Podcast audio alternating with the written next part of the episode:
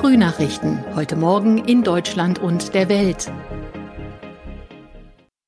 Herzlich willkommen zu unserem Podcast an diesem Freitag, den 3. Dezember 2021. Ich bin Benjamin Kloß. Einen schönen guten Morgen.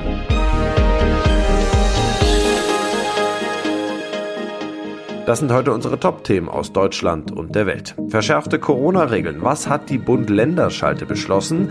Die Corona-Zahlen schnellen wieder in die Höhe. Wie sieht's da im Ausland aus? Und wie lief der Zapfenstreich für Angela Merkel? Weniger Gäste bei Großveranstaltungen, weitgehende 2G-Regeln beim Einkaufen, Beschränkungen für ungeimpfte. Um die dramatische Pandemielage in den Griff zu bekommen, legen Bund und Länder deutlich nach. Auf ungeimpfte kommen auch im privaten Bereich besonders strenge Regeln zu. Thomas Bleskin berichtet aus Berlin. Heute wurde es ja konkret, worauf müssen sich Menschen jetzt einstellen, die weder geimpft noch genesen sind? Also wenn man es genau nimmt, auf einen harten Lockdown. Ungeimpfte dürfen quasi nichts mehr außer in den Supermarkt oder die Apotheke und auch im privaten Bereich wird's eng.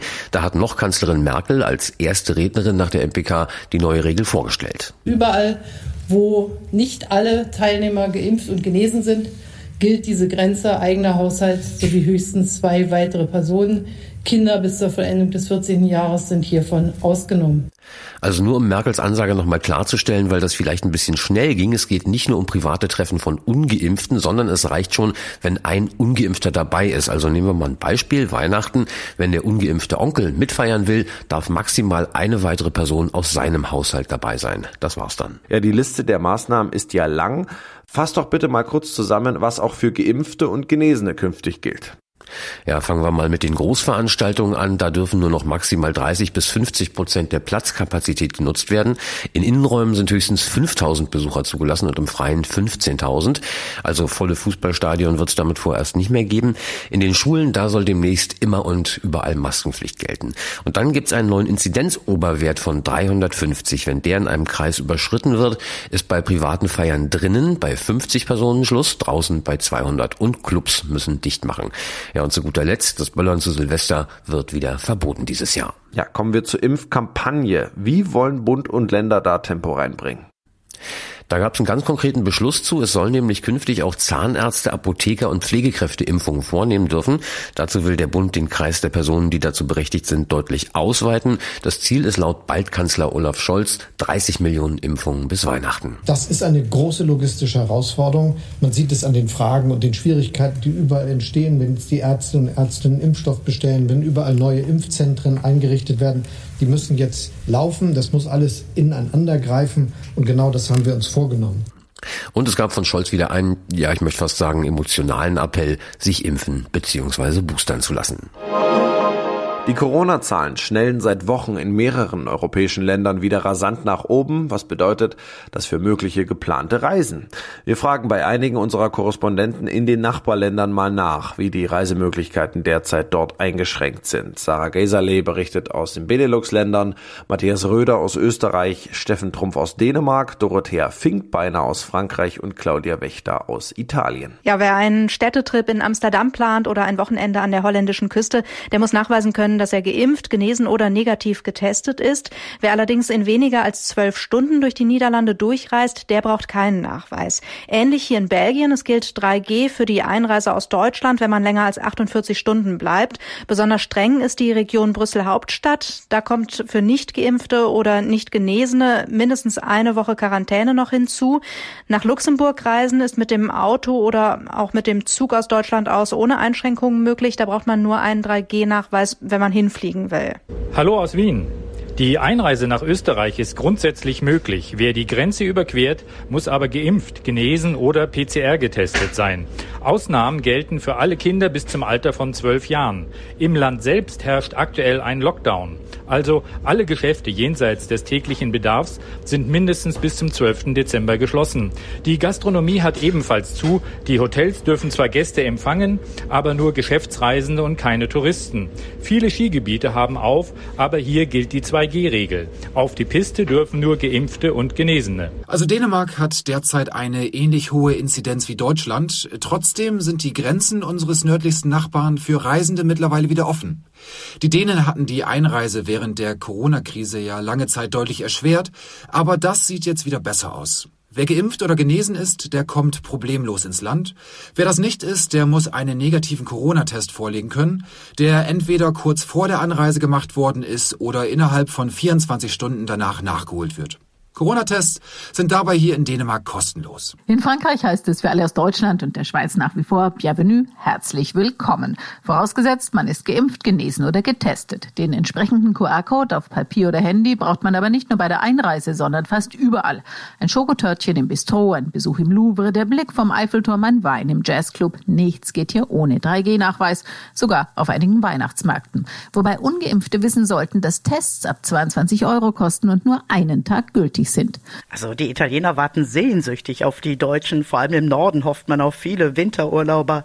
Bei der Einreise, da gilt natürlich 3G, übrigens auch an den Skiliften, aber ansonsten kann man hier quer durchs Land reisen. Allerdings ab kommender Woche, da dürfen dann nur noch Geimpfte und Genesene in Restaurants, Kinos und so weiter, denn ähm, auch hier steigt die Corona-Kurve, wenn auch auf relativ niedrigem Niveau.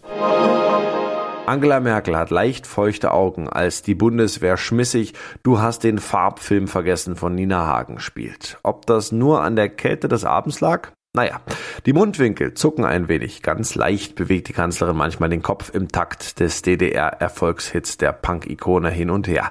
Mit dem großen Zapfenstreich verabschiedete die Bundeswehr am Abend die scheidende Kanzlerin. Johanna Theimann berichtet. Wie lief der Abend denn so? Sicherlich ein sehr emotionales Erlebnis für die scheidende Kanzlerin Angela Merkel. Vor dem großen Zapfenstreich hat sie auch eine kurze Rede gehalten. Oft sehr herausfordernde Jahre.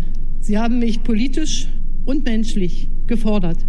Und zugleich haben sie mich immer auch erfüllt. Danach durfte sie dann Platz nehmen auf einem roten Podest im Hof des Bendler-Blocks. Knapp 200 Gäste waren eingeladen. Es galt ja die 2G-Plus-Regel, darunter eben Bundespräsident Steinmeier und enge politische und private Weggefährten. Ja, Politiker haben die Ehre, sich beim großen Zapfenstreich Lieder zu wünschen. Das hat Angela Merkel natürlich auch gemacht.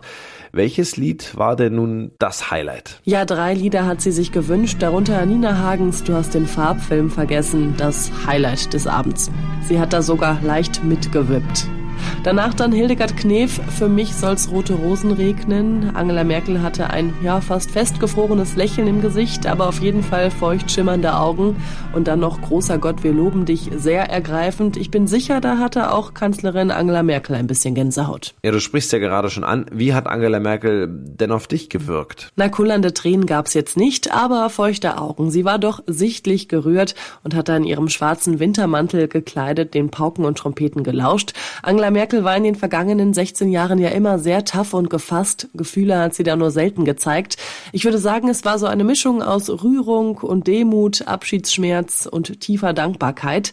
Nach den Wunschliedern wurde ja dann der Zapfenstreich an sich gespielt, die höchste Würdigung der Bundeswehr. Hm, okay. Wie geht's denn jetzt weiter? Sie bleibt jetzt noch geschäftsführend im Amt, bis ihr Nachfolger Olaf Scholz gewählt wird. Kommende Woche soll das wohl soweit sein.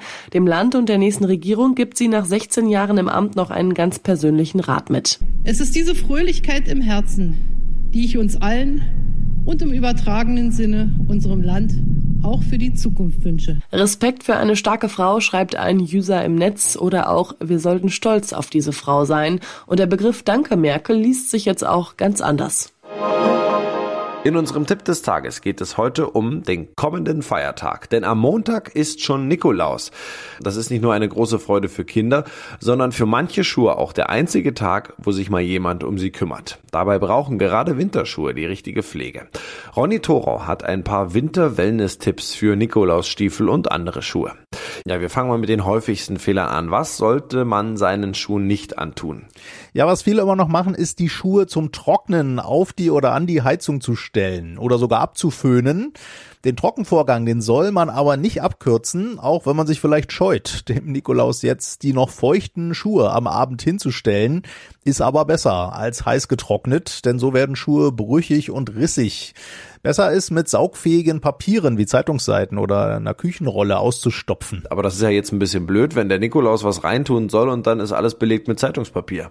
Ja, da kann man ja entweder einen Teller dann neben den korrekt ausgestopften Schuh stellen und der Nikolaus sieht dann ja, dass man sich mit Schuhtrocknung richtig auskennt. Oder man beherzigt den zweiten Tipp von Schuhexperten. Winterschuhe insbesondere nicht jeden Tag anziehen, sondern im Schnitt immer ein, zwei Tage trocknen lassen. Selbst an regenfreien Tagen sammelt sich dann nämlich Feuchtigkeit im Schuh bis zu ein Schnapsglas voll pro Tag. Und vor allem Lederschuhe brauchen dann da bis zu 20 Stunden zum Trocknen. Also man braucht möglichst mehrere Schuhpaare zum Auswechseln. Und dann ist ja eben auch ein trockenes wohl frei für den Nikolaus. Ja, und beim Schuheputzen, was ist da falsch und was ist richtig? Ja, zum Beispiel sollte man nicht mit der guten alten Schuhcreme einfach querbeet über alle Schuhe drüber putzen. Denn für viele heutzutage oft synthetische Materialien oder auch für Rau- oder Wildleder ist die Schuhcreme tabu und macht nur unschöne Flecken, die kein Nikolaus wohl übersieht. Stattdessen je nach Material lieber Sprays, spezielle oder Reinigungsschaum benutzen. Ansonsten imprägnieren nicht vergessen und wer den Nikolaus richtig beeindrucken will, der setzt Schuhspanner als Faltenschutz in seine Schuhe im Schrank ein. Dagegen sind Schuhe, die in Plastiktüten verpackt werden, ein absolutes No-Go. Und zwar im wahrsten Sinne des Wortes dann irgendwann, weil die Schuhe dann nämlich verschimmeln können. Und das noch, Weihnachtszeit ist natürlich auch Shoppingzeit, keine Frage. Es wird ordentlich eingekauft, ob es Geschenke für die Kollegen, die Freunde, die Familie oder auch einfach für einen selbst sind. Ein paar Käufer in Dänemark haben sie jetzt aber etwas übertrieben und gleich mal im Laden übernachtet, und zwar bei Ikea. Allerdings nicht ganz freiwillig. Steffen Trumpf berichtet. Also ich bin heute Morgen von der jubelnden Stimme meiner Partnerin aufgewacht, als die gerade entdeckt hat, dass das hier in Kopenhagen über Nacht ordentlich geschneit hat. Noch besonderer waren der Morgen und die Nacht davor aber für ein paar Däninnen und Dänen in Aalborg. Dort ist nämlich noch einmal eine deutlich größere Schubse Schnee runtergekommen, weshalb sechs Kunden und knapp 25 Angestellte eines Ikeas notgedrungen kurzerhand in dem Möbelhaus übernachten mussten. Am Abend gab es für sie nach Ladenschließung wahlweise Kaffee und Zimtschnecken oder eben Bier und dann eine Nacht auf Ikea-Betten oder Sofas im Ausstellungsbereich. Ja, das war's von mir. Ich bin Benjamin Kloß und wünsche Ihnen noch ein schönes Wochenende.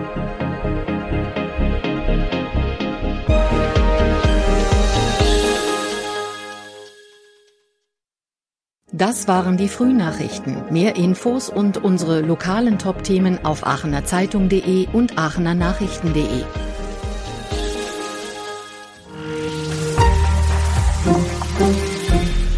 Die Frühnachrichten sind ein Podcast aus dem Medienhaus Aachen.